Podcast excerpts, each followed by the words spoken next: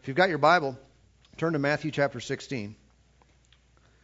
Matthew, the 16th chapter. Let's take a moment and pray. Father, in the name of Jesus, we do approach you now. Thank you for your goodness. Thank you for your presence. And Lord, we ask you for utterance in the Holy Ghost, boldness to speak your word. I trust you, Lord, to give us exactly what's needed and right for this time, for this night. Lord, do a mighty work in us. In Jesus' name we pray. Amen. Well, we started uh, a number of weeks back on a series called The Church. The Church. And let's let's continue tonight and pick up where we were. Matthew 16. Here's the text that we've been teaching from.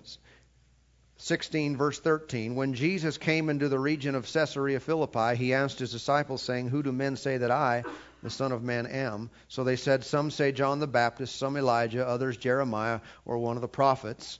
And we know there's a lot of different things people say about jesus today. Does it matter what a person says about jesus? Some would say well he's he was a a good teacher but nothing more than that. Some would say he's you know like here uh, uh, well, he was a prophet. Uh, some, you know, would say, there are some even say, well, we're not even sure he even existed. And uh, just people say all kinds of things about Jesus, but that's the most important question a person could ever answer in their life. Who is Jesus? Who do you say that he is? And uh, Jesus said that to these disciples, but he said to them, verse 15, But who do you say that I am?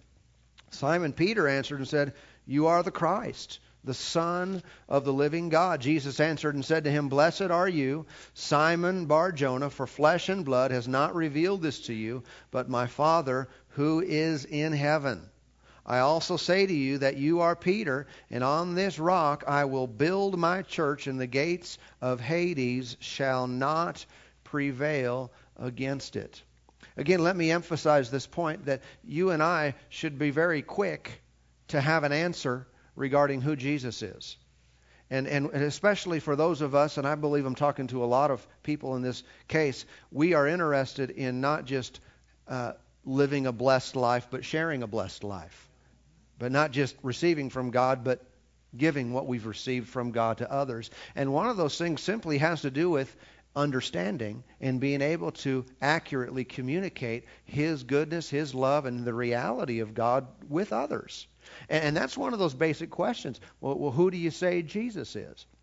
You know, there are many people who are confused about uh, e- eternity, and when you talk about God and you talk about, because you know, with the culture and the climate, the way it's becoming, some people just mix all religious ideas into one basket and they say, What's the difference? You know, what's the difference between what you say and what this other group says and what this other religion says? And, and I realize that could be a whole topic and a whole series uh, of discussion right now, but um, have an answer. And one thing I've liked. Uh, I like to use at times if I catch someone in that mode, and not everyone is in that, that place, but I like to ask them this very question well, what about Jesus? Well, what do you mean? What about? Well, who is he? What about what he said?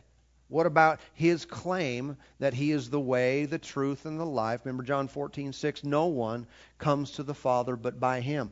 What are you going to do with that? And you get, get you know you get people to think about it because uh, we can explain from there, but you know was he right or was he wrong? And oftentimes, you know, when someone wants to say, well, you know, Jesus was a, a good guy, a good example. Well, good guys don't tell lies. Know what I'm talking about? Good guys and you know nice people or good prophets or something like that. They don't claim to be the way, the truth, and the life, the only way to get to the Father. Okay, and that's a problem. And you can you can point out the easy discrepancies that people have in their thinking when they don't really want to acknowledge that he is the Savior. He is the Christ. He is the one who took our sins. And the only way to have a relationship with God is by accepting His Son, is by accepting the sacrifice that has been made for us. And so uh, just be ready. Be equipped. And some simple answers like that can go a long way to help someone to understand that what Jesus did was necessary. All right? If there if there were many, many different ways for a person to have a relationship with God, you know the old saying all roads lead to Rome if there were many different ways, and if if a, if one person could could just be a, a good person as long as they lived by their conscience, then that's a way that they can experience God. Another person could go out in the forest and talk to a tree, and uh, you know that's how they experience God, and and all kinds of different things like that. If that were true, then talk to me about stripes on Jesus' back. Talk to me about him laying down his life and being nailed to a cross and suffering and taking on the sins of the world and all that he went through. What was the reason for that if I could go find God uh, and just, you know, relate to the tree and uh, or, or something like that? Or if I could just really, you know, pull myself together, do a lot of good deeds, then why did Jesus have to die?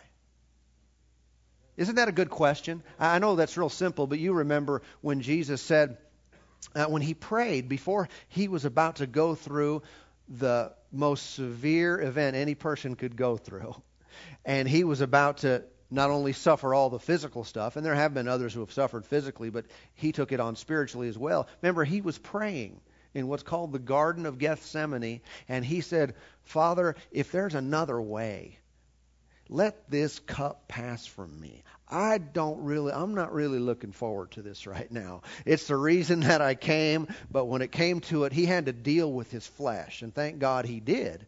But he had, he, but he prayed. If is there another way that we can do this? Let's do it. I, I, I think I, I want to go with Plan B.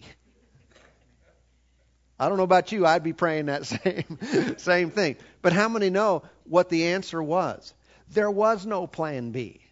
It's either you give your life and be the ultimate sacrifice, or the world is toast, or we are stuck in sin.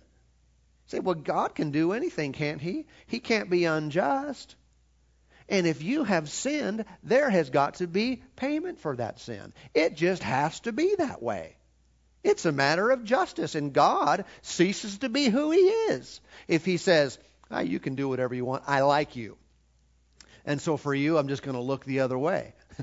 well, that just doesn't remove a spiritually dead person from that condition. There had to be a sacrifice, therefore, it provided a way for a person to experience the new birth and to be born in the likeness and image of God, born again with his life and his fullness. But that's why the answer wasn't, okay, Jesus, we'll just, well, since you know we're God and everything, we'll just do this a different way because we can.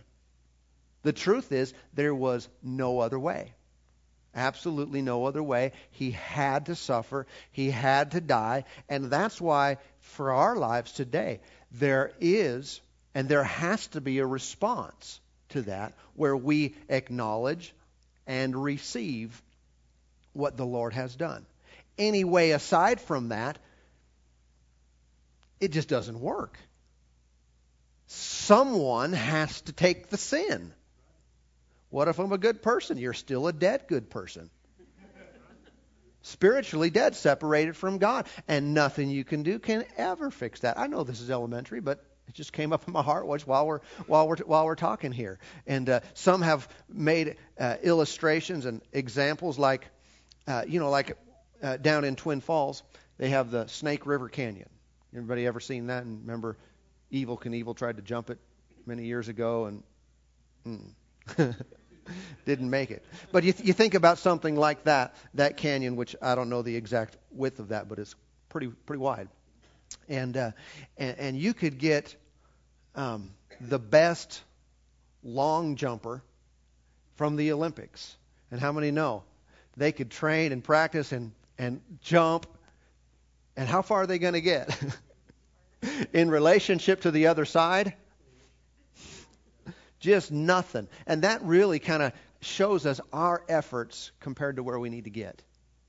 And when a person is going to take on the responsibility of being good, being righteous, being holy enough to get to God, to get to, I mean, you muster up everything that is humanly possible, and you will not even hardly scratch the surface in His perfection. and holiness and righteousness. That if you're trying to be good enough to be accepted by God, forget it. You're working out and you're going to take a flying leap and get that far. And you're going to be so far away from Him. And the only way to get to where we need to be is to say, I can't. Could you build me a bridge? And He did. And that bridge is Jesus. And He's the only one. Now we cruise right across, but it's, He's the only bridge. no one else paid the price. Amen. All right. So, anyway, we're talking about the church. It all fits in. That's how you get in. Uh, Jesus said, I will build my church. If Jesus said he will build his church, the gates of hell or Hades won't prevail against it, then that's what we should be involved in. We should be involved with what? The church. Of course, through a universal way, and then in a local setting, we should be involved with the very thing that Jesus said, This is what I'm building. And I want to get to this a little bit later, but let me just say this right now. Our involvement with a local church should go beyond just attending a local church. It should be building the church. By us building a local church, we are building the church all around the globe because we're ultimately all one. But we need to have a vision beyond just, I go to church. Hmm. Or for Pastor Allen, my name is church. but we need to personally be involved in building the church. That's what Jesus is doing. And if I'm walking with Him, cooperating with Him, that's what I'm doing.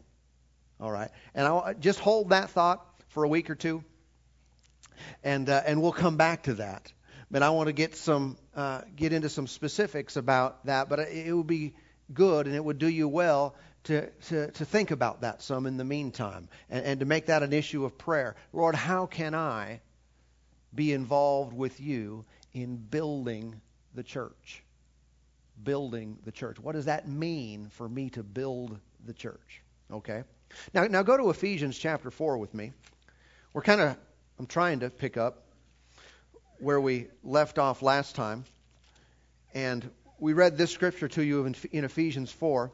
And, and let's read that again and move on from there. Ephesians 4. Because the issue of us coming together, which we know is one of the definitions of the church, it's, a, it's an assembly of God's people, assembly of believers, uh, that we are to assemble, like we said before, not just physically, but we are to also assemble internally, spiritually, mentally, of one purpose, of one mind. And, and that was what is oftentimes missing from many local bodies. They get together, they're in physical close proximity, but in other ways, they're just really not together. And if they're not together, they can't accomplish much. And there are people that get together physically, just like there are many people. I don't know if I already used this illustration, but there are people who are married and they're together. They live in the same house, but they're not together. Know what I'm talking about? I mean, there's just something, it's just not the way it's supposed to be, and they're not, you know, all gears aren't clicking together, and their family is not what God intended or what it should be. There's not a whole lot of joy and pleasure and, and all these things in their family because they're not together in so many other ways. Okay? Verse 1, chapter 4 of Ephesians I, therefore, the prisoner of the Lord, beseech you to walk worthy of the calling with which you are called. In other words, we have been called. There's a call, thing called a calling of God. It's a high call. He said, if you have a high call, walk high. Don't have a high call and walk low. walk worthy of the call that you have. Make your life, your actions line up with the high calling of God. He, he, verse 2 with all lowliness and gentleness, with long suffering, bearing with one another in love. This is the only way we do this now. Bearing with one another in love, endeavoring to keep the unity of the Spirit in the bond of peace. That means we're doing everything in our power, in our ability, to make sure there's peace in the family, to make sure there's unity, there is peace. And you have to put up with things. Do we know that? We have to put up with people. their faults, their failures, or otherwise there will never be unity. Someone said, I was just looking for a church where everybody's nice. There are no churches where everybody's nice. We hope to kind of have the majority. we hope to kind of have, you know, and at least be moving everyone in that direction. But how many know we're all a work in progress? And so, we, if we don't have forbearing uh, with one another and long suffering, we'll not be able to keep the unity of the Spirit. But that's the will of God. Well, I'm going to go somewhere where they're all nice. Uh, like we said before, you're going to ruin it because you've already got a bad attitude. And you think it's everyone else's fault, and it's not. Are you saying it's me? Ask around.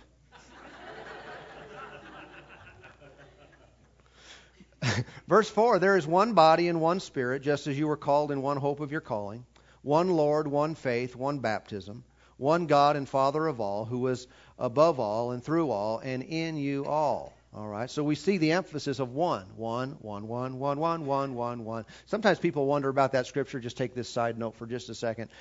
Does the Bible say there's only one baptism? And uh, I know sometimes those from more denominational backgrounds who don't believe in things like the baptism in the Holy Spirit, they will say to those of us who believe in Acts chapter 2 and those things are for today, they will say, well, the Bible says there's only one baptism. well, that's one place it says that. How many know there are other places that talk about multiple baptisms, like Hebrews? And, uh, and then all the experiences in the book of Acts. The one baptism there that it's referring to is the context of which he's speaking. It's called being baptized into Christ. That's, that's the same terminology as being born again. In, in 1 Corinthians chapter 12, we were all baptized by one Spirit into Him. Okay? Everybody good? Well, that's all the further I wanted to read anyway. Let's go to Psalm 133. So we want to keep the unity of the Spirit. When we talk about the church, talk about what we want to accomplish here uh, locally, it's absolutely necessary that we have unity. Not just we're in the same building, but we have the same goals, we have the same reason for being here. I know some time ago, I don't want to I don't want to reteach that or anything right now, but some time ago I did a series, and uh, in that series, one of the things we talked about was why people go to church. Anybody here? Anybody get that message? Why do people go to church? That's a good question to ask, isn't it? And uh, and we must have some of the same reasons for for going to church. Again, we'll get to some of that uh, later. Not that particular message, but some of those principles. Psalm 33 in verse 1 says, Behold, how good and how pleasant it is for brethren to dwell together in what? Unity. Is it good? It's good and pleasant. What could we say? If we could turn this around, we could say, How miserable it is for brethren to dwell in disarray. What a miserable place. Have you ever experienced that? What a miserable thing for people to get together. Do you know, there, there are some churches that have splits. You ever heard of a split? I've heard of a banana split. Uh, sometimes there are churches. There are some Christians that drink coffee.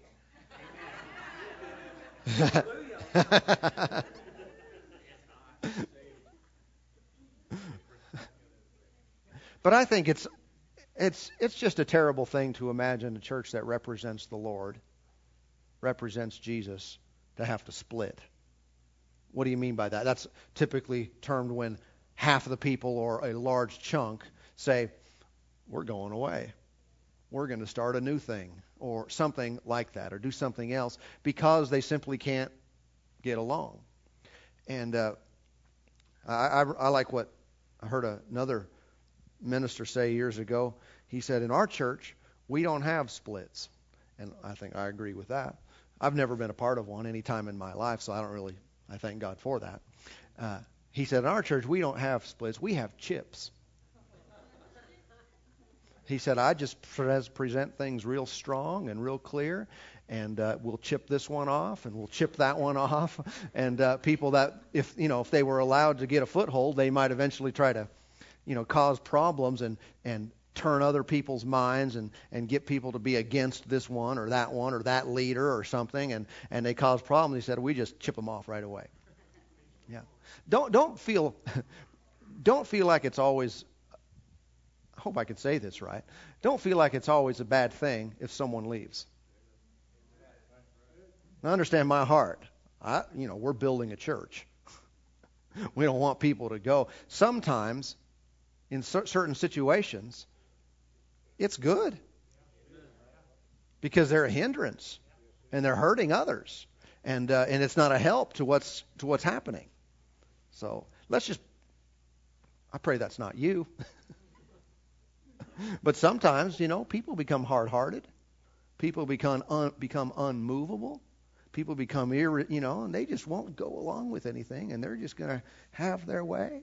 Amen. And not that it's always that way. There's there's occasions when when God tells someone to do something, and He's the boss, right? And so it's not you know don't always have to look down on someone. Amen. But we need to have unity, and the Scripture says again here, it's good and it's pleasant. Verse two, it is like precious oil upon the head, running down on the beard, the beard of Aaron. Aaron was the high priest, right? Running down on the edge of his garments. What's oil? Oil is a type of the anointing. It's the Spirit of God. It's like God running down all over you. It's like His presence and power dripping off of you.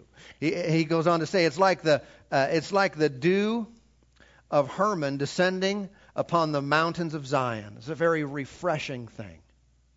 For there the Lord commanded the blessing, life forevermore. Where, where did the Lord command his blessing? In the place of unity. So I want the blessing of God to be. I believe it is on this house, as it is on many. But you know, one of the things that, com- that causes that is when we dwell together in unity. We're not bucking against each other. We're not trying to get a leg up on each other, not one person trying to be exalted above another. We're in this together. And no matter what, we let the Lord be the one who is first. And so, how miserable. Turn to Colossians 2.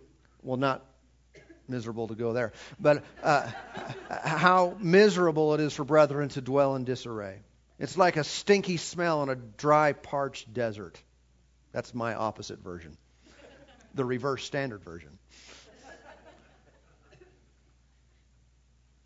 So, I, I, what about churches that are just dry? Well, that could be one of the reasons.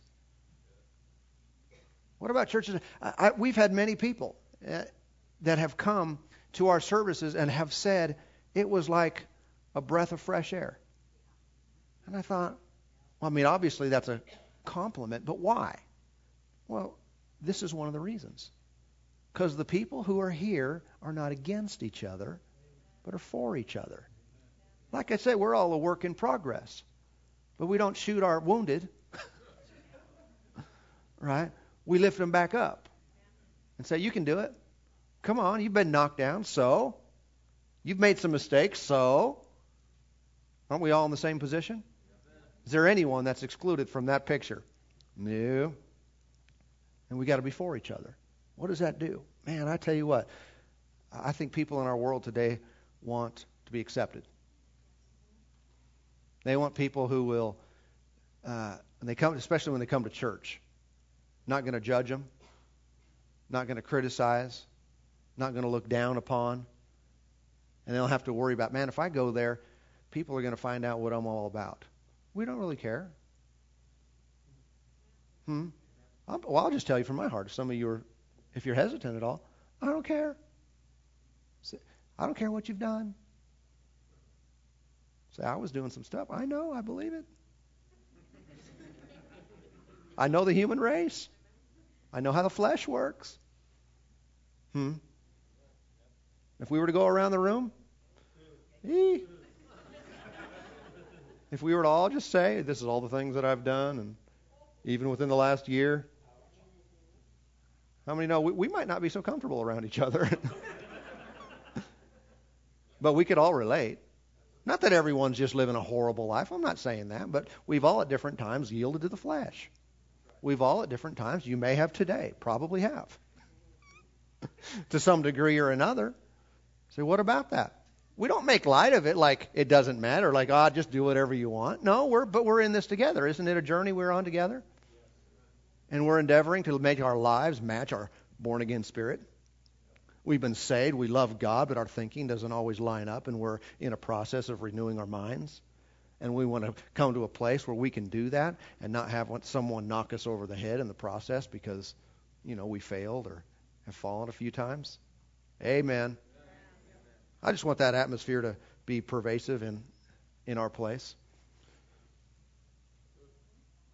May have done some ugly things and some sinful things and lied and lied a thousand times. Asked for forgiveness every time.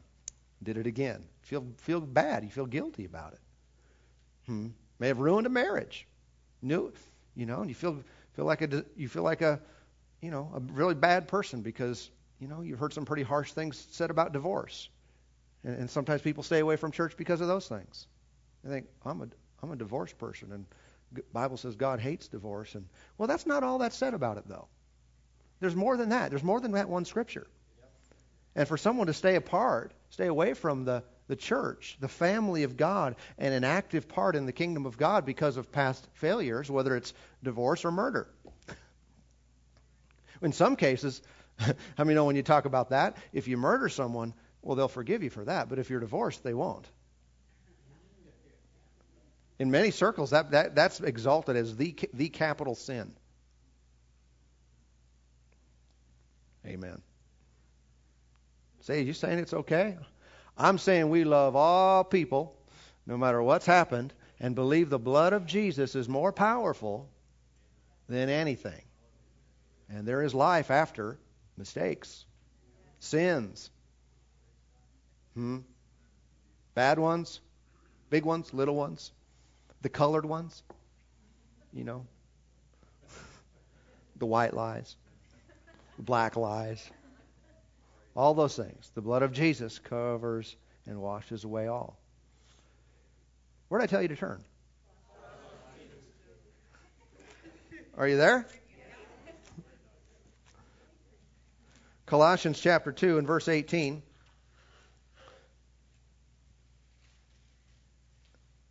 Colossians 2:18 Let no one cheat you of your reward taking delight in false humility and worshiping of angels intruding into those things which he has not seen, vainly puffed up by his fleshly mind, and not holding fast to the head. Notice that phrase not holding fast to the head, from whom the whole body, nourished and knit together by joints and ligaments, grows with the increase that is from God. I want you to notice uh, that language again holding fast to the head. This is how a church or a group of people can disunify, if that's a word.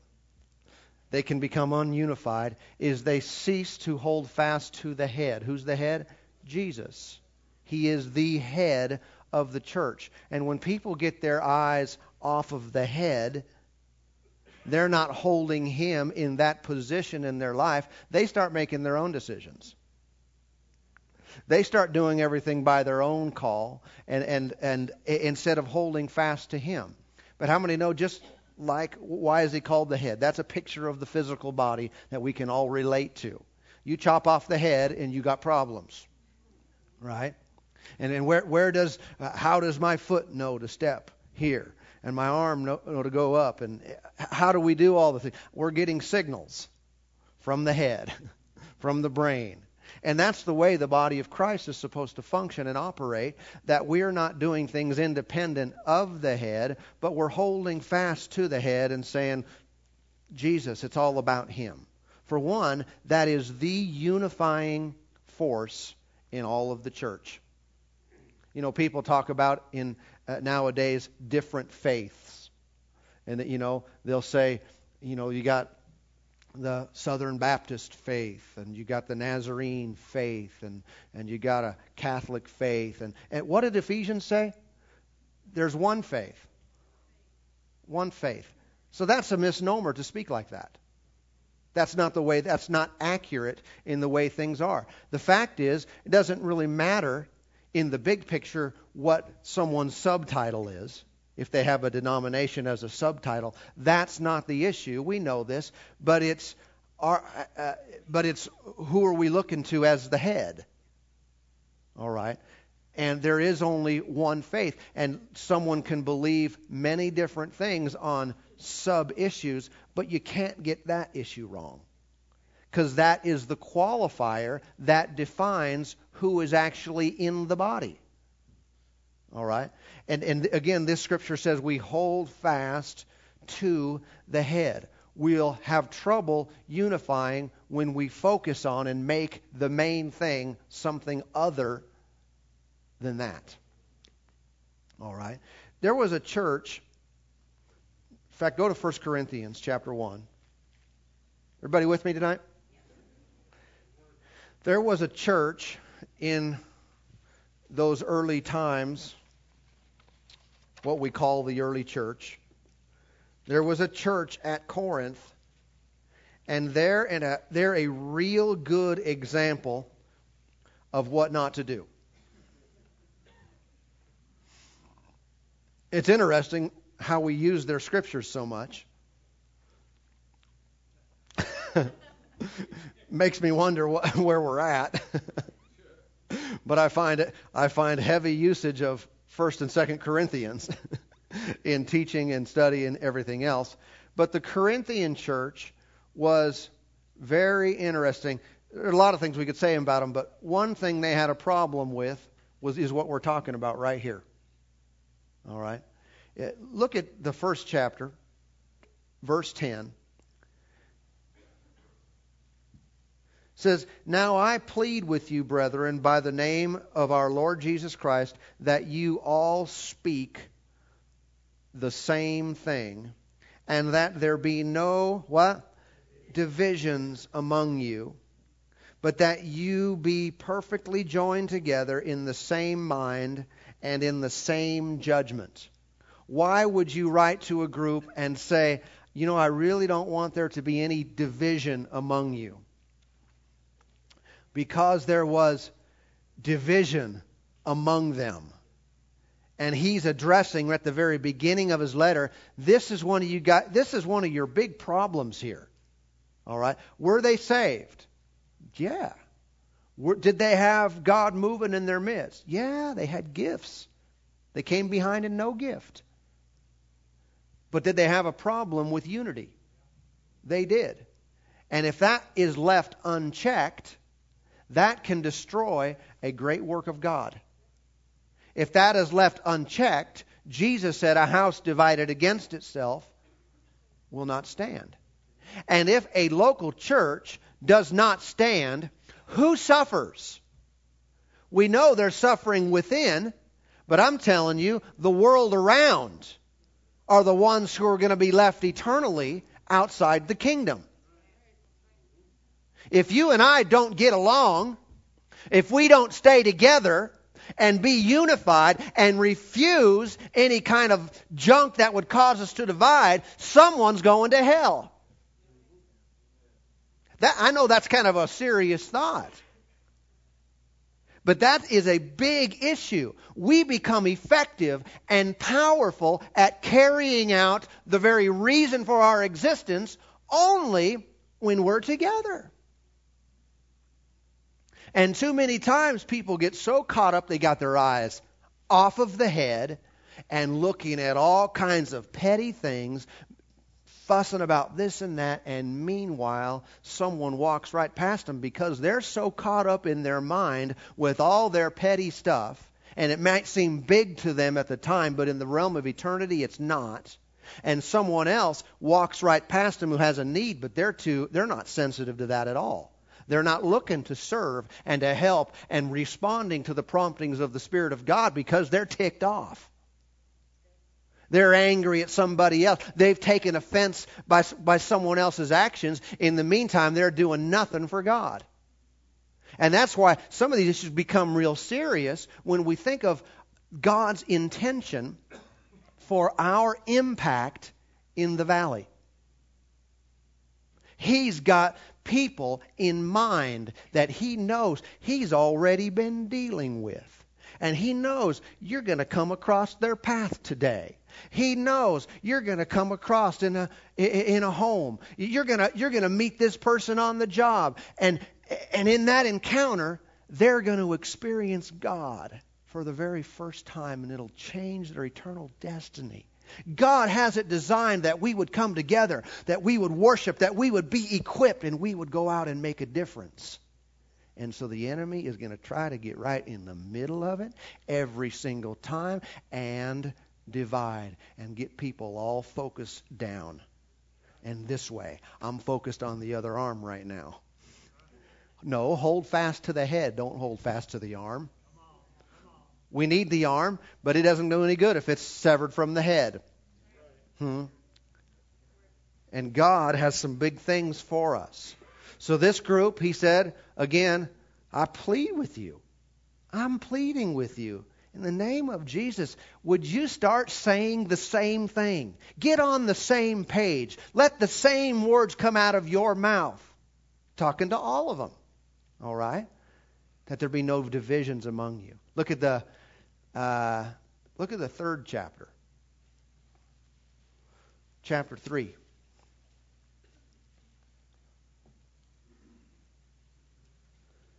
Well, we have to get the context, so verse 1. And I, brethren, could not speak to you as spiritual people, but as carnal, as to babes in Christ. Now, that doesn't mean they were really good looking. Uh, so, verse 2 I fed you with milk and not with solid food, for until now you are not able to receive it, and even now you are still not able. So, how do you identify? This is uh, th- this is a good teaching in and of itself, but how do you identify spiritual immaturity or carnal carnality? He said in verse 3 For you are still carnal, for where there is envy, strife, and divisions among you, are you not carnal and behaving like mere men? Envy, strife, and here's our subject divisions. Divisions. Oftentimes, people feel like um, well, oftentimes people that are being carnal think they're the most spiritual.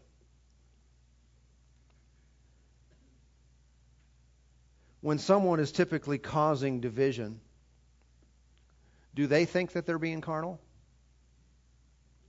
Usually there's an explanation in their mind. There's a rationalization.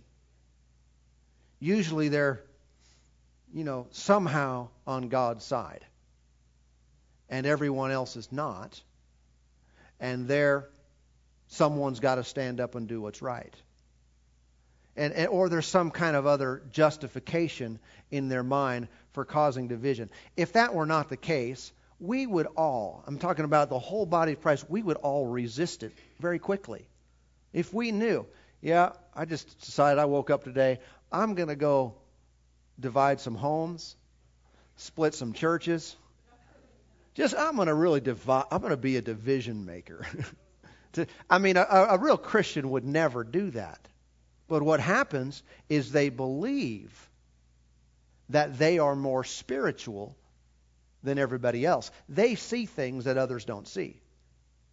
And if everyone else prayed as much as I do, or had the spiritual discernment, they would be able to recognize this and they would do something about it, but I guess I have to. Some people don't know what spirit they're yielding to. And that's sad. But what's needed? Here's what's needed maturity. I, have known some folks, in fact, there was a particular family that I knew years ago.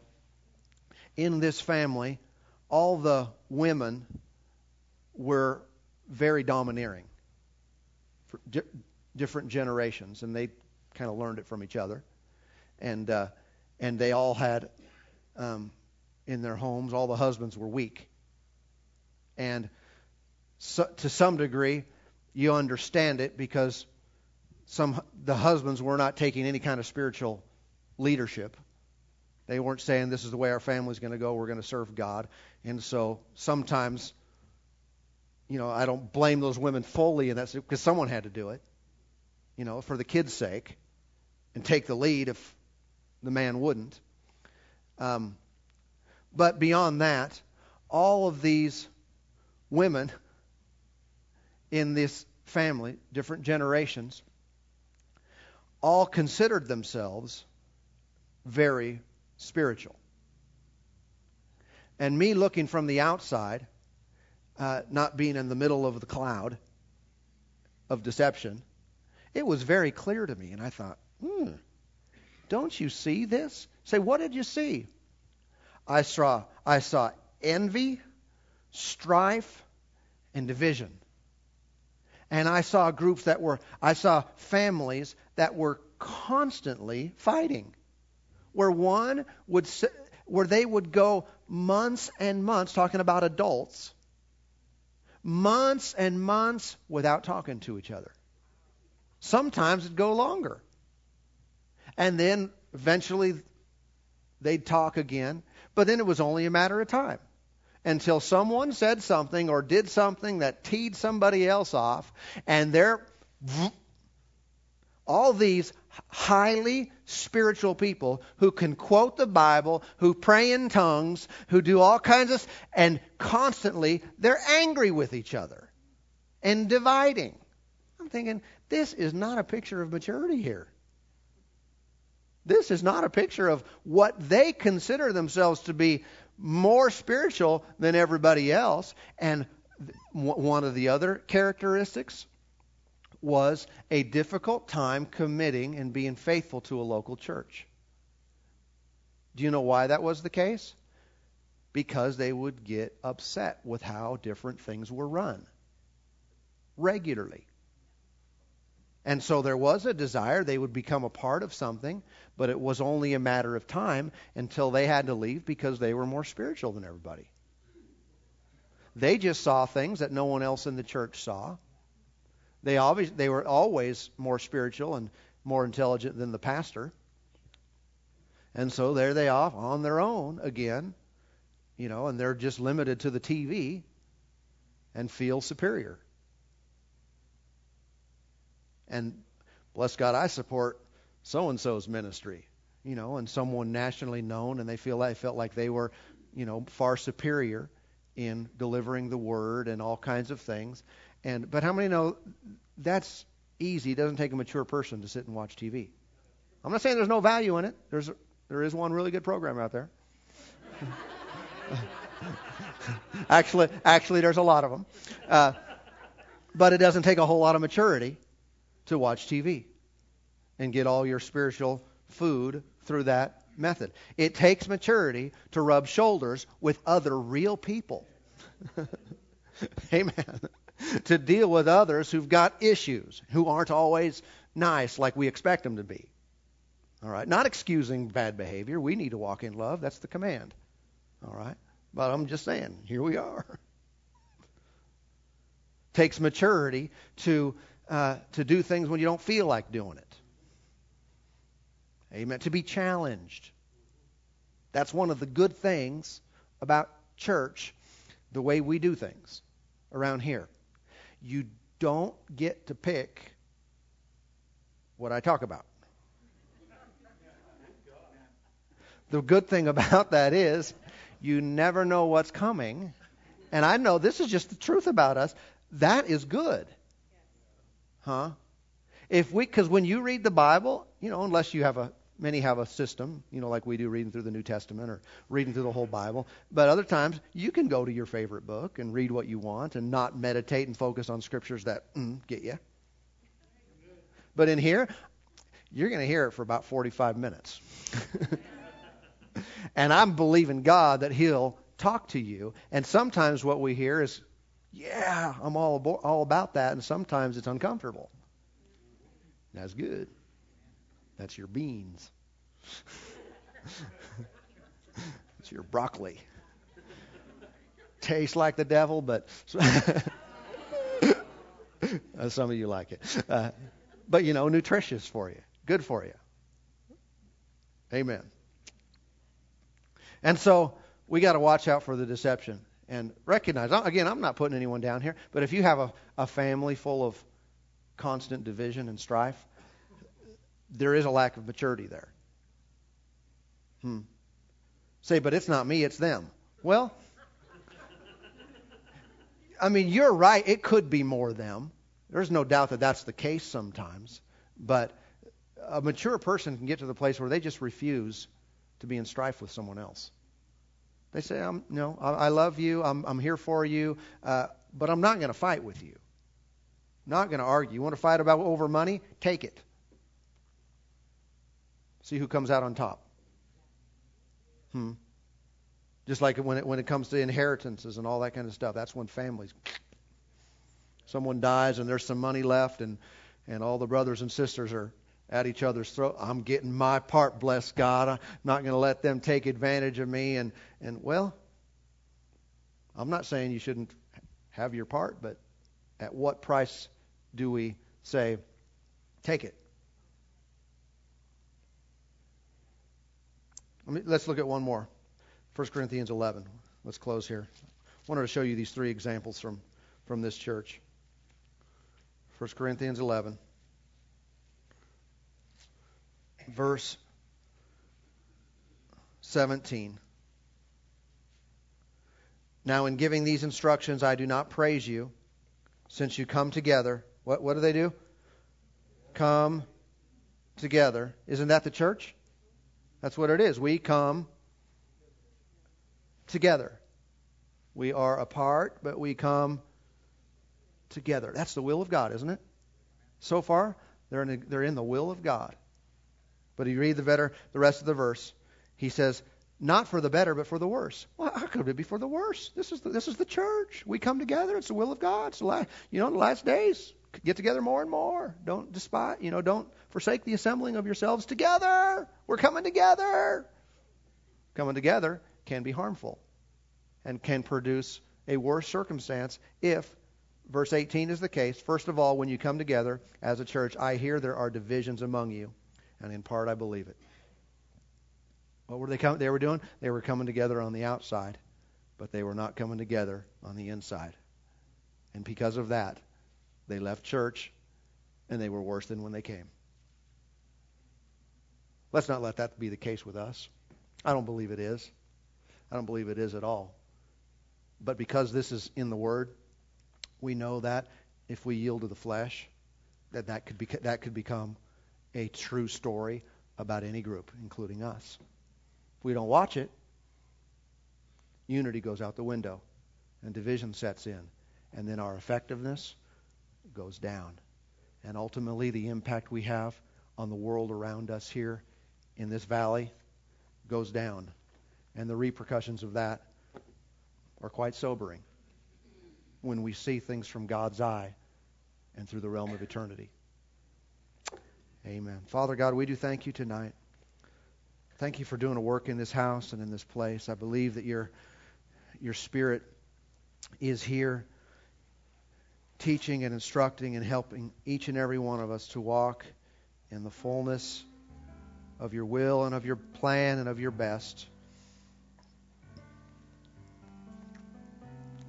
Lord, there are areas in all of our lives where we need to grow. No question about that. There are areas we need to learn more in, be schooled in. But Father, help us all, I pray. And you just stir these things in our hearts even now. That first and foremost and above all, that we walk in love with one another, forgiving one another as Christ has forgiven us. And I believe that you're grace is sufficient. You're enabling us to walk to that level, to that degree, so that we can be powerful, keeping the unity of the Spirit, being used by you to do great things in our valley and across the world. Lord, thank you for your help. Thank you for your strength. You enable us, you empower us, and you equip us to do much for you. For this we give you all the thanks, all the praise. In Jesus' mighty name. Father, I do pray for, for those who've come tonight. Lord, if there, if there are some here.